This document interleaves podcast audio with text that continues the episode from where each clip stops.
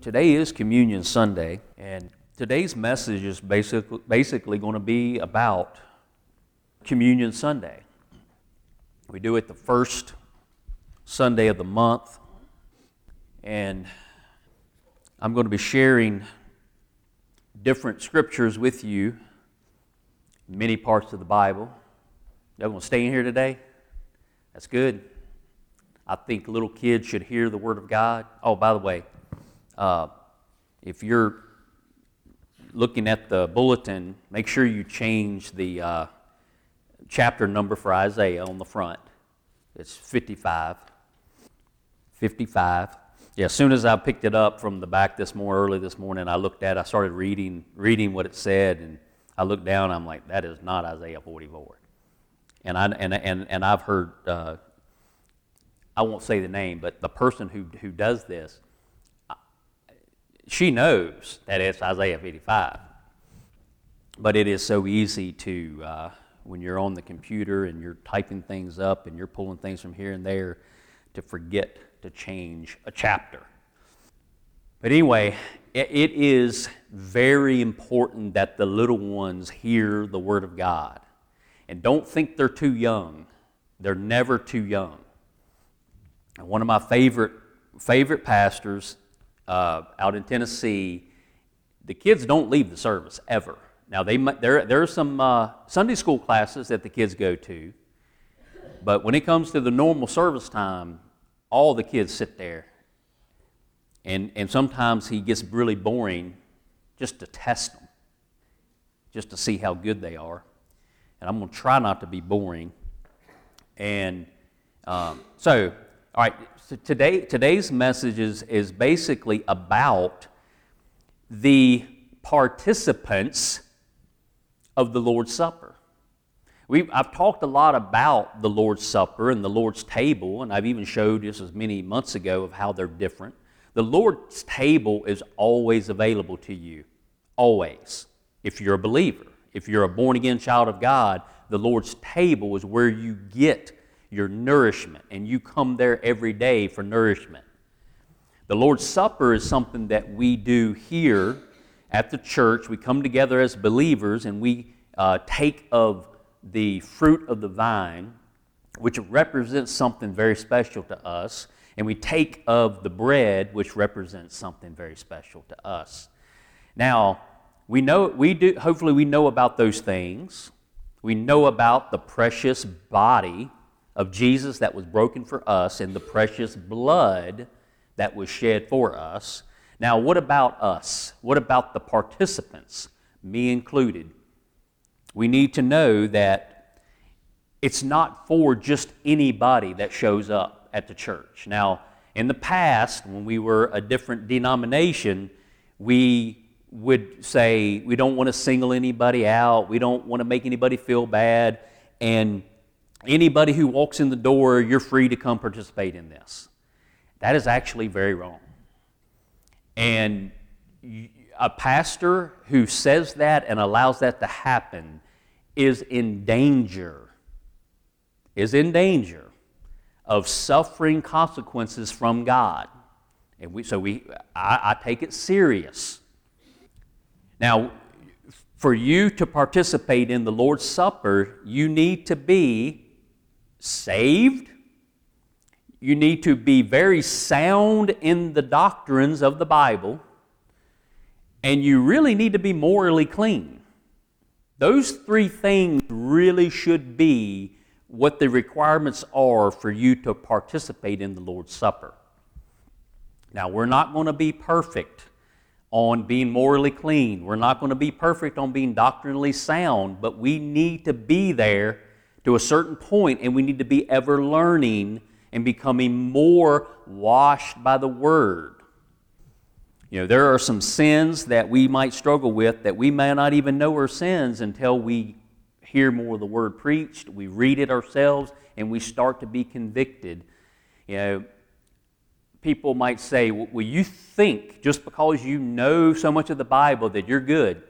I'm like, No, actually, the more I read it, the more I realize how pitiful I am. I can't measure up, and my, I am dependent on Jesus Christ and what He's done for me. Now, that gets you truly saved. So, are you genuinely saved?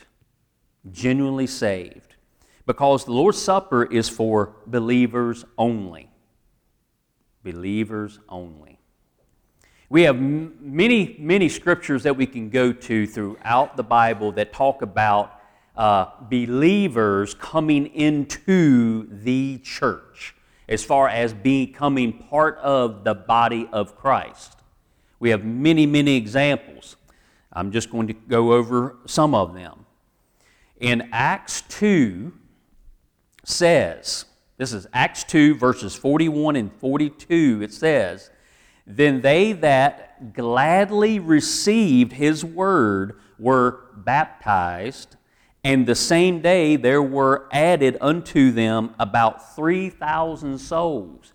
Now, if you know anything about Acts 2, that's when the day of Pentecost and the Holy Ghost fell, and uh, 3,000 souls were added in a day. Listen, and they continued steadfastly in the apostles, that's all of the apostles, doctrine and fellowship, and in breaking of bread, which we're doing today, and in prayers. Now, let's turn to Acts 20. Acts 20. If you want to turn there, and I'm going to read from verses 6 to 12. This is what happens when uh, believers come together. And this is an example of it in Acts. Paul is preaching. Notice, and we sailed away from Philippi after the days of unleavened bread and came unto them at Troas in five days, and we abode seven days. And upon the first day of the week, when the disciples came together to break bread, now, what's the, what's the first day of the week? It's a Sunday. So, New Testament Christians meet on Sundays because of this right here. Then it says, Paul preached unto them, ready to depart on the morrow, and continued his speech until midnight. All right, so Paul, he's got to leave tomorrow morning. He's got to go. He's got to continue on. So he's preaching on the first day of the week, was a Sunday evening. So he's preaching, and he has gone on and on and on, right? You know, old preachers never die. They just go on and on and on. And that's supposed to be funny. If you want to laugh, go right ahead. And continued, all right, so he, all right, where was that? Preached unto them, ready to depart on the morrow, and continued his speech until midnight. And there were many lights in the upper chamber where they were gathered together. Now, that, why is that there? Why is that in Scripture? Why is that important that there was many lights there? Okay, see, see these lights burning right here? That's how, that's how they lit things back then. They had candles burning, they had oil lamps burning. So imagine all of those lamps being go, going right there up, up here in that uh, chandelier. And then let's say we had other lamps all around here. So what's going, in, what's going into the air as you're burning all of that. Think about the, the gases that come off of that. Okay? And there sat in a window a certain man named uh, Eutychus, being fallen into a deep sleep. Now, so the reason they put that in there, that there was many lights, it's not Paul's preaching that's putting them to sleep. It's those lights burning and maybe a little bit of Paul going all the way to midnight. I mean, it, this has probably been three hour sermon so far, and this guy he is, is being uh, you know he's on the third level. He's way up there, so all the fumes are going up, and he has fallen into a deep sleep. And as Paul was long preaching, why is he long? Pre- he's long. Pre- he sunk. This man sunk down with sleep and fell down from the third loft and was taken up dead. That's, it sounds dangerous to go to church. You could die. And Paul went down and fell on him, and embracing him said, Trouble not yourselves, for his life is in him. When he therefore was come up again and had broken bread and eaten and talked a long while, even till break of day. So they were there for this church service. I don't know how many hours till midnight.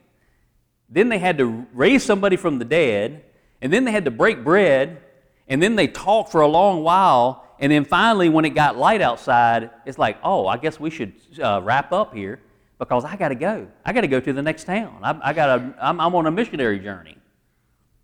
And they brought the young man alive and were not a, a little comforted. Yeah, they were very much comforted and probably very tired. So, breaking of bread and preaching.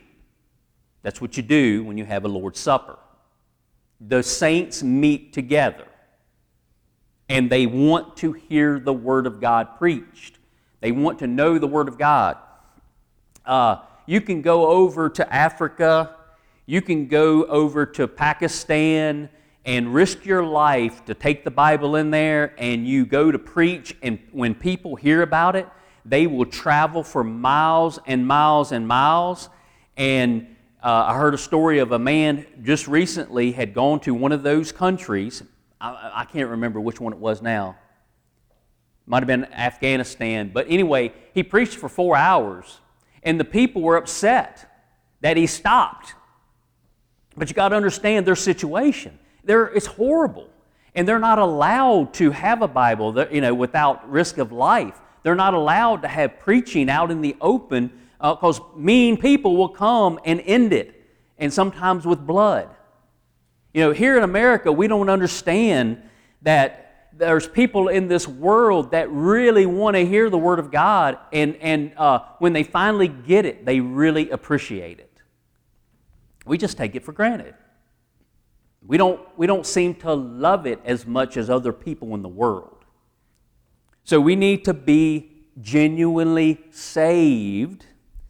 Now, the, the, pre, the Bible says, for the preaching of the cross is to them that perish foolishness.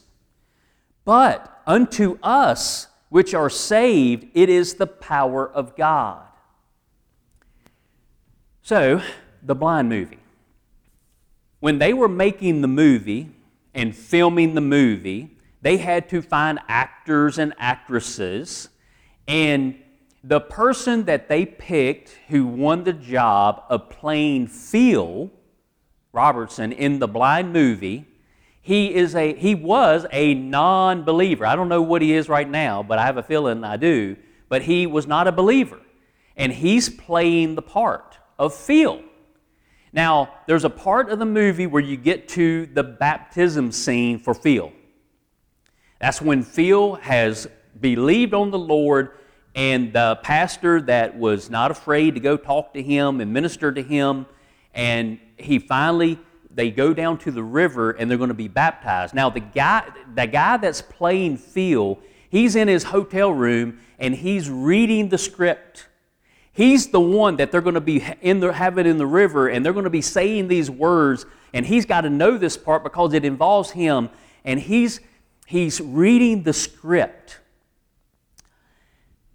and he falls down in his floor weeping uncontrollably, uncontrollably by reading the script of the movie and about what happens when Phil was baptized.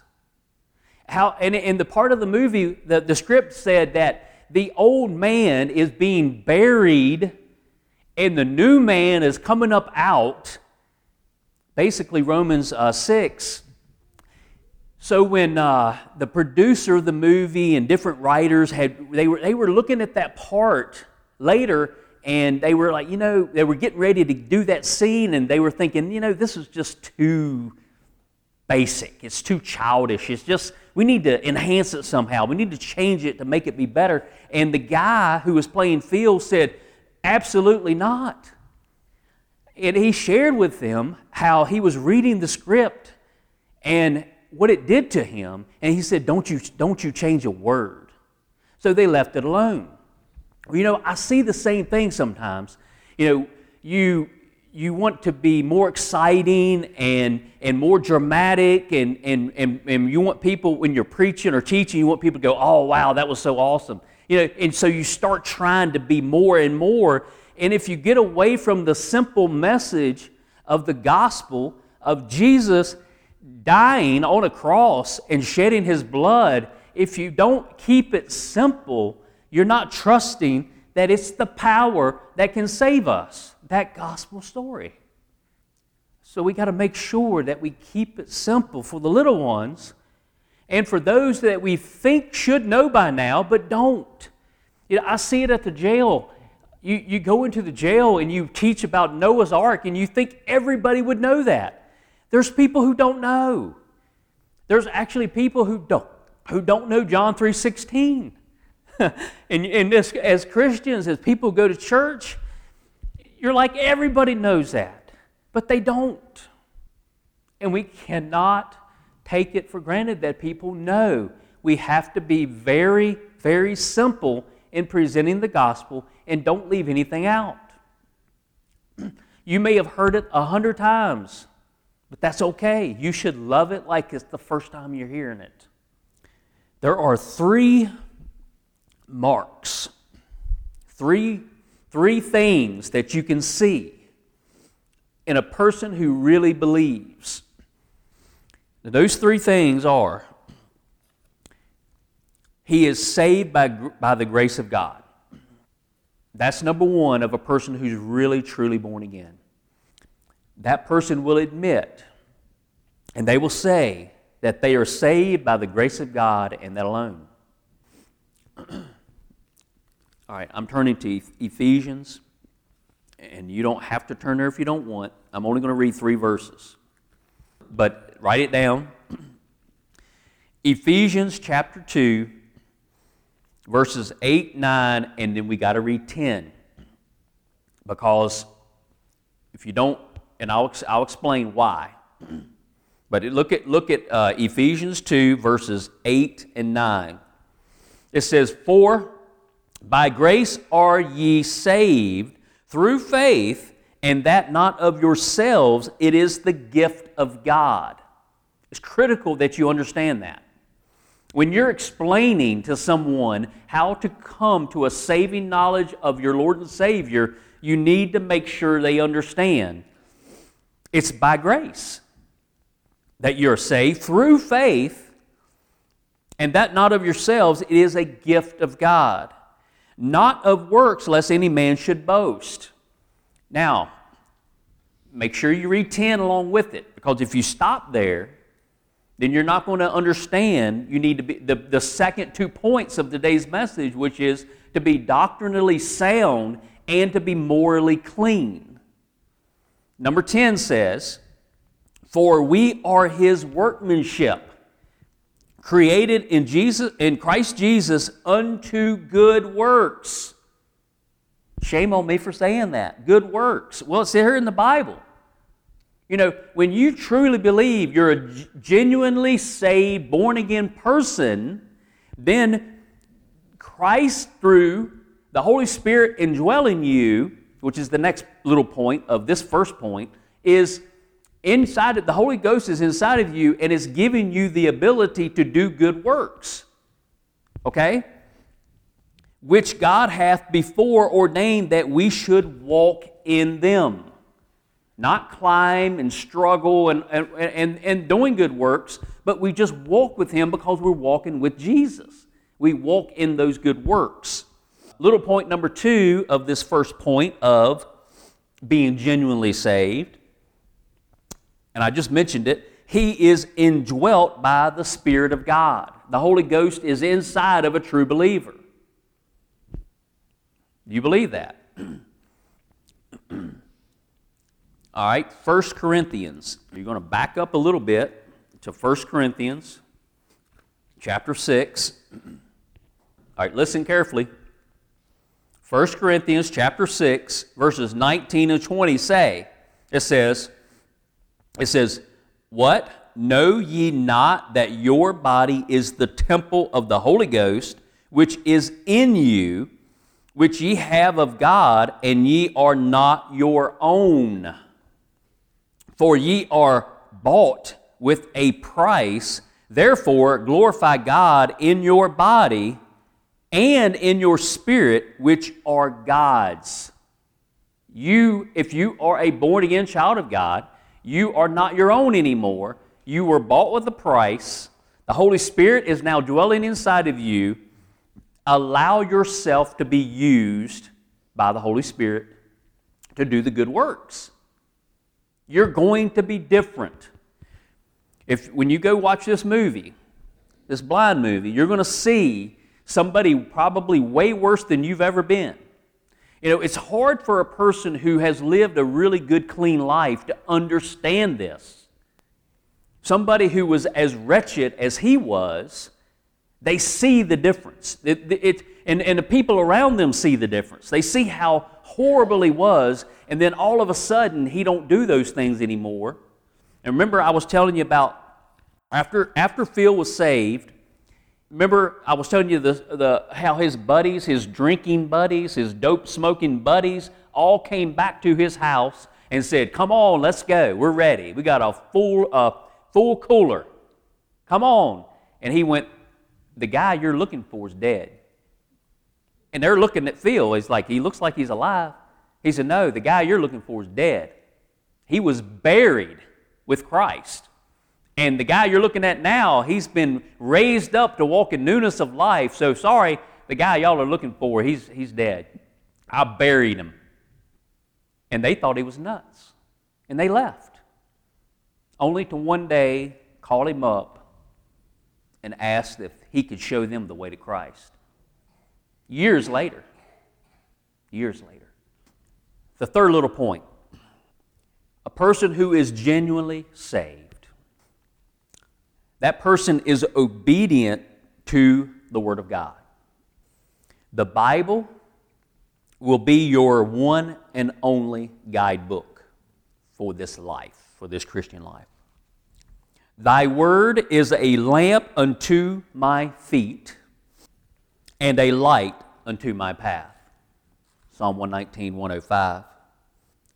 As we read and study the Holy Scriptures, for ourselves and obey what we find written therein, we will be led into paths pleasing to our Lord and profitable to our own spiritual life, which enables us to be a blessing to others. So you're going to see these three things in a person who is truly born again you're going to see that they know and they don't take any credit whatsoever of the salvation they have. It's all what Jesus did on the cross. They will, they will say that. If they say any other, they're probably not really born again. If they talk about what they did, I did this, this, and this, and then God say, no, they're missing it.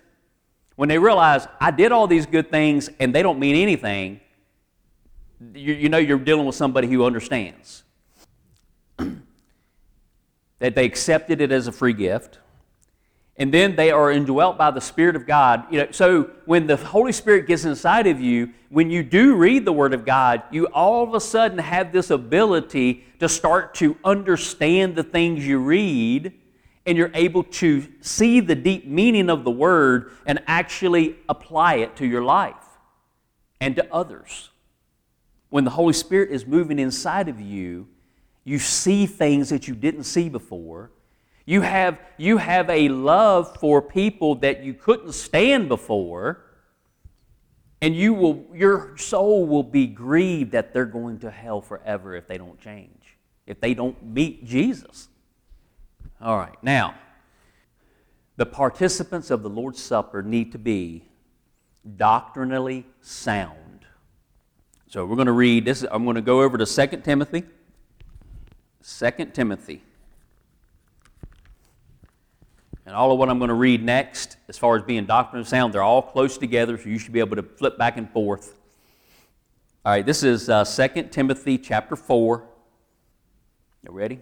2 Timothy chapter 4, starting with verse 1. I charge thee, therefore, before God and the Lord Jesus Christ, who shall judge the quick and the dead at his appearing. So that's the live people who are alive and dead at his appearing and his kingdom. Preach the word. Be instant in season, out of season. Reprove, rebuke, exhort with all long suffering and doctrine. For the time will come when they will not endure sound doctrine. But after their own lust shall they heap to themselves teachers having itching ears. And they shall turn away their ears from the truth and shall be turned unto fables. But watch thou in all things, endure afflictions, do the work of an evangelist, make full proof of thy ministry. For I am now ready to be offered. See, Paul was talking to Timothy, and he's like, Look, I'm about ready to get, get out of here. You know, he's going to die, which to him is gain. He's not worried about it. And he's just making sure that Timothy is going to be able to pass on what he, uh, pa- you know, he's going to pass the torch to Timothy. Timothy needs to be able to do the things that Paul had done because Paul's time is done. It, just like we're on Wednesday nights, we're going through Deuteronomy, and Moses is making sure that Joshua is prepared to take the children into the promised land. We have to pass these things on. So he says, For I am now ready to be offered, and the time of my departure is at hand. I have fought a good fight. Well, how, how could he say that? I have fought a good fight. Because he believed that none of his righteousness saved him, and that he was filled with the Holy Ghost so that he could do these great things. He says, I have fought a good fight. I have finished my course. I have kept the faith. Henceforth, there is laid up for me a crown of righteousness. Now, that has nothing to do with earning salvation. That's an, that, that is a reward that you will get when you get to heaven. It's just a reward. Which the Lord, the righteous judge, shall give me at that day, and not to me only, but unto all them also that love his appearing. Are you looking forward to Jesus coming back? Or are you scared to death of it? That will tell you something about yourself. All right, now turn a little bit further on in your Bible to Second John. Read a few verses there, Second John. I'm not going to tell you what chapter. When you get there, you'll understand. Starting with verse 7. It says, For many deceivers are entered into the world who confess not that Jesus Christ is come in the flesh.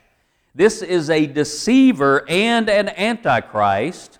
Look to yourselves that we lose not those things which we have wrought, but that we receive a full reward. Notice, that's a reward, not earning salvation. That's a totally different topic. Now, listen closely to these next two verses. Whosoever transgresseth and abideth not in the doctrine of Christ hath not God. He that abideth in the doctrine of Christ, he hath both the Father and the Son. If there come any unto you and bring not this doctrine, receive him not into your house, neither bid him Godspeed.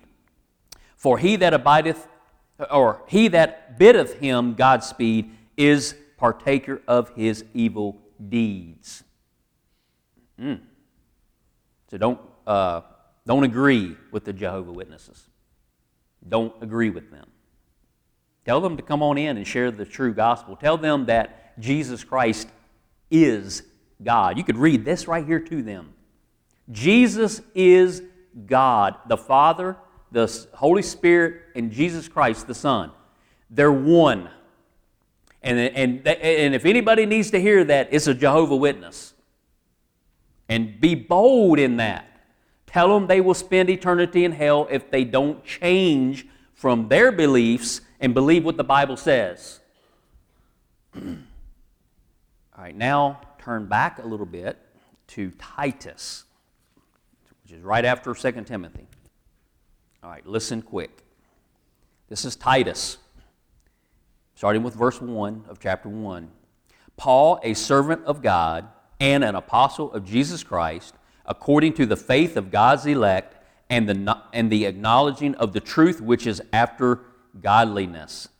In hope of eternal life, see, hope in the Bible is something that is going to happen and we're waiting for it. It's not, I hope I get eternal life, like we use that word today. That's not correct. But Bible hope is sure, we're just waiting on it. So, if you're a genuine believer, then this is, this is for sure for you, eternal life, which God that cannot lie promised before the world began, but hath in due times manifested his word through preaching, which is committed unto me according to the commandment of God our Savior. Notice it's God is our Savior. to Titus, my own son, after the common faith, grace, mercy, and peace from God the Father and the Lord Jesus Christ our Savior. For this cause left I thee in Crete, that thou shouldest set in order the things that are wanting. So there's some things that need to be tidied up. There's some things that haven't quite been done yet. And ordain elders in every city as I had appointed thee. If any be blameless, the husband of one wife, having faithful children, not accused of riot or unruly. Now, these are qualifications for a person to be a preacher an elder in the church. So let's, uh, let's move down. Move over to verse 15. Unto the pure, all things are pure, but unto them that are defiled and unbelieving is nothing pure. But even their mind and conscience is defiled. They profess that they know God, but in works they deny Him being abominable and disobedient, and unto every good work reprobate. So if you're not doctrinally sound, you're going to have a very hard time being morally clean. Now, Titus is not a very big book. It would take you seven minutes to read all of it if you're a slow reader like me. But if you go through the rest of this, you're going to see doctrine and soundness. You're going to see some really good stuff. So I would love to read all of this to you. It wouldn't take that long, but I got to keep, I got to keep moving. So please read it on your own. Read the rest of Titus. Morally clean will be the next one. I mean, I've got a whole list. I got I got seven things as far as being doc, doctrinally sound that I would love to go over and get into all seven of them. Now, I'm going to say them to you really quickly in case you want to make notes of it. And, and another time we might be able to get more into it. But here are the seven things that you need to be doctrinally sound in. Number one, the Bible is the divinely inspired Word of God in every part. You have to trust that. And, and over the last several weeks and months, I hope that I've made that clear as far as what you can trust. The Bible you can trust. Okay? Number two, the essential and eternal, eternal deity of our Lord Jesus Christ. I just talked about that just a second ago. It's something you must believe that Jesus is God in the flesh. He was manifest in the flesh on the earth. Uh, we even talked about uh, 1 Timothy 3.16 not that long ago and how it's a corrupted verse in many Bibles. It takes away the deity of Jesus by taking God was manifest in the flesh and changing God to He. It takes away Jesus, okay? All right, that's just an example. Number three, the necessity for and the eternal efficacy of Christ's substitutionary sacrifice. Something is critical that you believe doctrinally. Number four, the ruined state of all humanity. Talked about that last week. About we, we come into this world by nature and by practice, we are doomed. And we need uh, number three, which was Christ's substitutionary sacrifice. Okay? Number five, that salvation is wholly of grace, completely of grace. We've already gone over that. Number six, the deity and personality of the Holy Spirit. You need to, you need to know, you need to believe that the Holy Spirit inspired the Word of God, convicts the sinner of his needs for salvation, and, and, and upon a person receiving that by being convicted of the Holy Ghost, then you're sealed until the day of your redemption, right? You're sealed by the Holy Ghost. You need to believe that. And then, number seven, and this has become very unpopular in churches, and that is you need to understand that because of a person dying unrepentant, either rejecting, neglecting, or despising the salvation provided by the Son of God, that he will spend eternity in hell. Wrath, fire, burning, horrible. Well, that's been downplayed and downplayed and downplayed in the churches. That's number seven. And if you need to go back over that, see me later. Now, being morally clean. I want to get to that. In Philippians 1 27 says, Only let your conversation, which means manner of life, if you see conversation in the King James Bible, it doesn't mean speaking. That's only part of it. But the, when you see conversation, that's the way you live your life. And the way you live your life speaks way louder than what you say out of your mouth, right? You can say all the right things. You can actually, I know people who knew the Bible really well. I mean, they, they knew the Bible. They talked about how much they prayed, and they bragged about how many scriptures they had memorized, but they were horrible living their life. And their witness was destroyed. You know, there, there was a, there's a character in, uh, uh, Lois will probably remember when, when you read uh, Pilgrim's Progress, there was all these characters, got these clever names. Well, there was one called Talkative. Remember him? I remember her coming to me talking about talkative. Now, talkative, Bunyan said that uh, talkative and in the book it says, who was a saint abroad, which means when he came out in public or came to church, he was a saint, but a demon at home. That was talkative. So he gets out amongst other Christians, everything's good, but when nobody sees, they're terrible. They're a demon. We need to be morally clean and being doctrinally sound gives us that knowledge of how to be morally clean. But if you miss the first point and you're not genuinely saved, it won't do you a bit of good to be doctrinally sound and morally clean.